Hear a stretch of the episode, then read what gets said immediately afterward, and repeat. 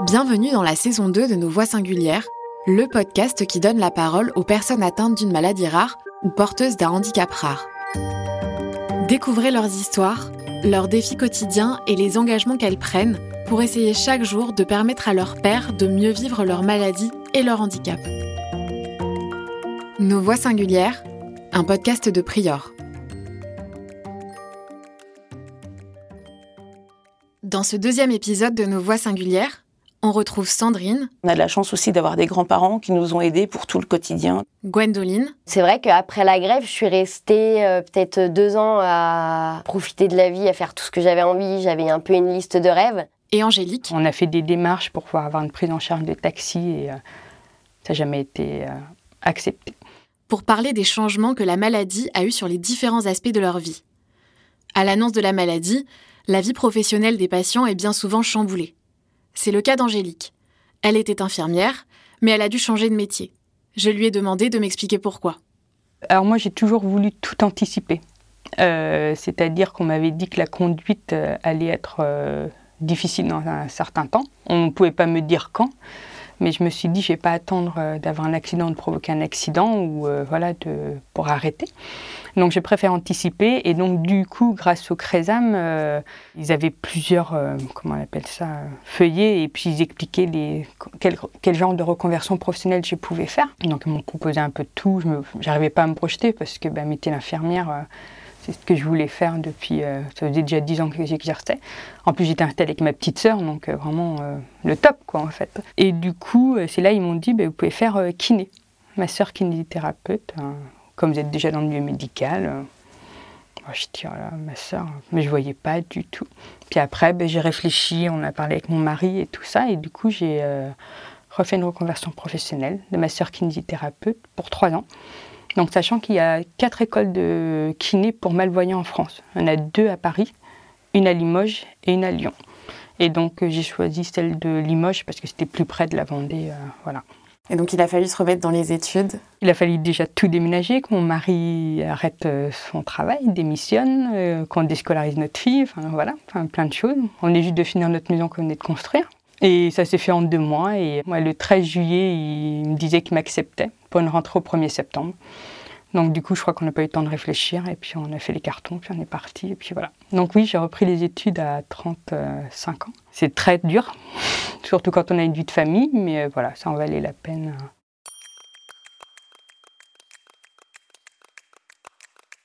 Tout au long de votre scolarité, vous avez dû subir de lourds traitements réguliers, mais vous avez toujours eu envie de faire un CAP esthétique. Ça s'est passé comment ? J'ai toujours su, oui, c'est vrai, depuis même la 4e. C'est en plus notamment les périodes où je loupais beaucoup et on s'est quand même aperçu que j'avais énormément de mal à rattraper parce que c'était minimum 2 semaines d'hospitalisation. Même les camarades qui me donnaient les cours toute seule à la maison, c'était trop compliqué. Donc en fait, ce qui s'est passé, c'est que moi, je voulais faire ça, j'étais sûre. Les médecins étaient forcément un peu réticents parce que c'est quelque chose d'assez physique. J'avais pour but après de me rapprocher de Paris. À l'époque, pareil, les médecins n'étaient pas trop pour parce que ça faisait quand même pas mal de distance. Et finalement, on a trouvé une entente. Enfin, ma maman, moi, elle avait décrété que je ferais ce CAP esthétique. Elle voulait vraiment réaliser ce que je souhaitais. Et donc, en fait, avec le collège, on a commencé à mettre en place les matières dont j'aurais pas besoin forcément en CAP esthétique pour pouvoir justement faire des heures de rattrapage justement quand je loupais l'école à cause de l'hôpital. Et donc, vous êtes arrivée en CAP et là, ça se passe comment ? Le CAP sur la première année, ça a été... J'avais des absences, mais pas autant que la 2e année. La 2e année, je me suis vraiment dégradée. Malgré ça, je suis quand même allée jusqu'au bout. J'ai eu mon CAP. Mais c'est vrai que oui, ça a été plus compliqué, sachant qu'en plus, c'est beaucoup de pratiques dans le CAP. Donc, c'est quelque chose qu'on rattrapait pas forcément.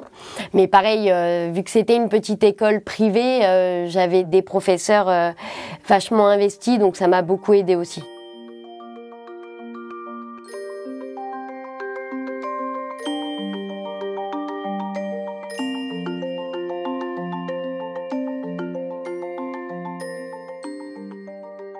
Et aujourd'hui, comment ça se passe, votre activité professionnelle ? Alors du coup, moi j'ai exercé, donc j'ai été diplômée en 2016. On est revenu aussitôt Dès le lendemain de mon diplôme, on a redéménagé en Vendée. On n'est pas resté un jour de plus à Limoges. Et puis, j'ai exercé à l'hôpital de Châlons en neurochirurgie. J'ai adoré. Mais le souci, c'est que entre mon domicile et l'hôpital de Châlons, il y avait 20 minutes de route. Donc, je pouvais encore conduire, il n'y avait pas de souci. Mais par contre, la nuit, je ne pouvais plus conduire. Donc, ce qui fait que quand c'est l'hiver, c'était mes beaux-parents et mes parents qui m'emmenaient matin et soir. Au bout d'un moment, vous dites, non, moi, je veux de l'autonomie. Donc, voilà. Après, le service, le DRH et même mon cadre était au courant et tout ça, quoi. On a fait des démarches pour pouvoir avoir une prise en charge de taxi et ça n'a jamais été accepté. Donc, j'ai démissionné. Et aujourd'hui Et puis après, j'ai postulé dans une villa à côté de moi, un centre de rééducation juste à côté de la maison. Mais le salaire était comme si je repartais à zéro, que j'avais 20 ans. Et ils ne reprenaient pas mes 10 ans d'ancienneté d'infirmière, ils ne reprenaient pas mon double cursus infirmière et kiné. Je vais vous le dire, j'étais à 1 300 €. Donc quand vous avez 38 ans, que vous avez une vie de famille et tout, ce n'était pas possible. Donc, voilà, donc j'ai refusé et je me suis dit, je crois que maintenant... faut que je profite de la vie avant de plus voir. Donc, du coup, je ne travaille pas. Je profite de la vie. Moi, j'ai la chance, en fait, d'avoir un travail qui me permet d'adapter mes horaires et de m'arranger, en fait, pour le suivi médical. Après, en fait, j'ai mon mari aussi qui m'aide beaucoup, qui prend vraiment son rôle à cœur et qui prend tous les rendez-vous, qui prend des journées pour les rendez-vous nécessaires quand moi, je ne peux pas me libérer, quoi, pour que le suivi médical soit fait. Et on a de la chance aussi d'avoir des grands-parents qui nous ont aidés pour tout le quotidien, tout ce qui est psychothérapie, orthophoniste et tout, pour tous ces rendez-vous qui finalement arrivent toutes les semaines, où c'est pas forcément facile de se libérer, et qui ont bien pris leur rôle à cœur et qui ont joué le rôle de taxi pour leur petite fille, quoi. Donc c'est vraiment important, en fait, de pouvoir compter sur ses proches. D'avoir du soutien. Ouais. D'avoir du soutien.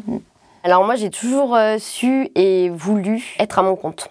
Être justement libre de mon temps. C'est vrai qu'après la grève, je suis restée peut-être 2 ans à profiter de la vie, à faire tout ce que j'avais envie. J'avais un peu une liste de rêves. Donc ces 2 ans-là, j'ai pas du tout pensé à ma vie pro.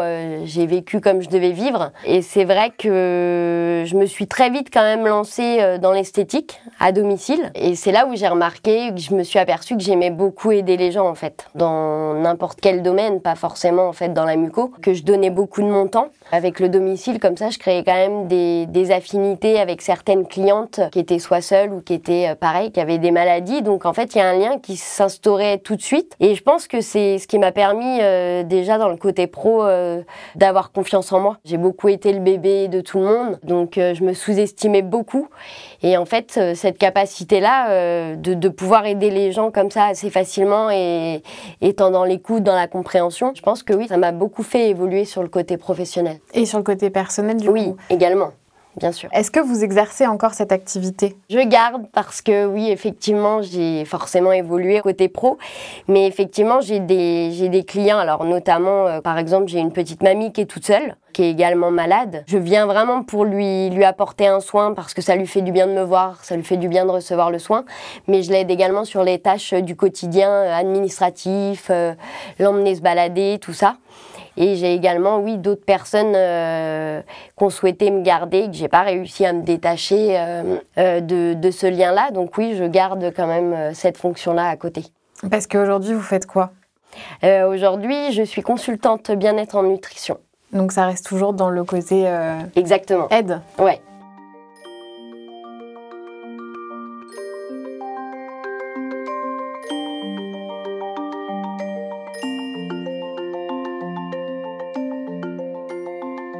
Vous avez ce qu'on appelle un handicap invisible. Qu'est-ce que ça entraîne au quotidien ? Beaucoup de préjugés. Je peux me cogner, je peux marcher un petit peu en écartant les pieds pour avoir une meilleure stabilité. Donc on peut croire que je suis pas saoule, je dirais pas ça, mais peut-être, voilà, alcoolisée, on va dire ça comme ça. Et c'est vrai que soit il y a des chiens qui passent ou des petits bouts de choux de 2-3 ans qui ne sont pas dans mon champ de vision, je peux les faire trébucher. Donc, je me fais souvent rouspéter. Au début, je me justifiais et maintenant, je m'excuse et je passe mon chemin parce que je n'ai pas réexpliqué la maladie, je vais pas... Voilà, quoi. Du coup, au bout d'un moment, quand j'ai commencé à beaucoup plus me cogner et tout ça, j'ai fait des cours de locomotion pour la canne. Mais quand j'ai la canne, qu'on me voit avec un portable ou qu'on me voit avec un livre, voilà, quoi. J'entends des choses... Oui, c'est vraiment une incompréhension en fait. Le problème, c'est que dans notre monde, canne égale aveugle. C'est pas malvoyance, quoi. Que le peu que j'ai 9 sur 10, donc les gens ne comprennent pas. Pour vous, l'anticipation, c'est très important. Vous avez anticipé votre reconversion professionnelle. Oui. Qu'est-ce que vous anticipez d'autre au quotidien ? Quand on a redéménagé, on habitait dans une commune qui était un petit peu rétro-littorale, à 7-8 km, avec juste un petit spar et une boulangerie. Et je me suis dit, le jour où je ne vais plus pouvoir conduire, moi, je n'ai pas tourné en rond dans la maison et tout. Donc, on a déménagé un an après, à Saint-Gilles-Croix-de-Vie. Donc, au moins, là, j'ai tout à...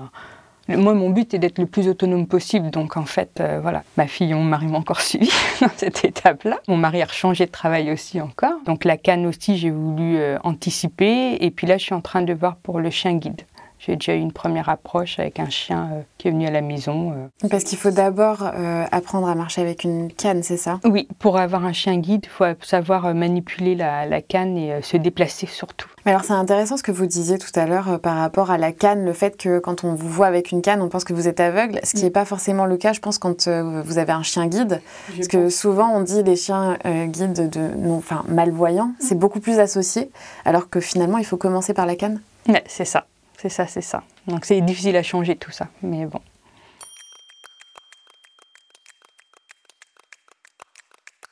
Au moment de l'enregistrement, Gwendoline venait de terminer une formation pour être intervenante pair. Je lui ai demandé comment elle en était venue à faire cette formation. Il faut savoir que j'ai arrêté l'esthétique à domicile au moment du confinement. C'était trop compliqué, on avait beaucoup de restrictions. Donc j'ai arrêté à ce moment-là. C'est également à ce moment-là que je me suis lancée dans la nutrition. Donc je travaillais en parallèle avec une marque. J'ai ouvert un club de nutrition sur Angers. J'étais à mon compte, mais on travaillait quand même en équipe. Malheureusement, de mon côté, on n'avait pas les mêmes façons de travailler avec l'autre équipe. Ça ne me convenait pas, donc je suis partie. J'ai tout laissé, avec beaucoup de regrets.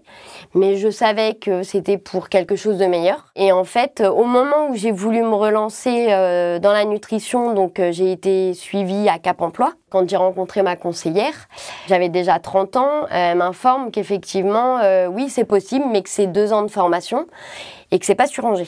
2 ans de formation, très sincèrement, ça m'intéressait pas du tout. Et puis finalement, elle me propose, à force de discuter, elle me dit « Mais pourquoi vous faites pas la formation intervenant pair je vous vois bien là-dedans, vous parlez bien et tout. » Et elle m'en parle vraiment sur les 5 minutes, dernières 5 minutes du rendez-vous. Et c'est quelque chose qui, tout le long de la route, quand je rentre, me travaille quand même. Parce qu'elle m'avait touché 2-3 mots dessus. Et le premier truc que je fais quand je rentre, je regarde, je détaille tout. Je vois que la formation, elle est à Angers, que c'est que sur 6 mois, donc ça va être relativement rapide. Et en fait, j'ai comme un déclic. Et sur ce moment-là, je me dis, c'est ça que je veux faire. Je ne sais pas pourquoi, mais je veux faire cette formation. Donc, il y a eu forcément le montage de dossier. Il fallait être sélectionné parce que c'est des sections où on n'est que 14. Donc, il fallait faire tout un reparcours, on va dire, de ce que j'ai vécu. Et ça a été la première étape un peu prise en pleine face, où je me dis « Ah ouais, purée, va falloir que je remette les pieds dedans, quoi. » Enfin, clairement. Vous n'aviez jamais fait un travail comme ça de retour sur 30 ans, en fait. Qui débute en plus de vraiment toute petite. Donc l'évolution, en fait, l'impact même que j'ai eu par rapport au papa, jusqu'à aujourd'hui.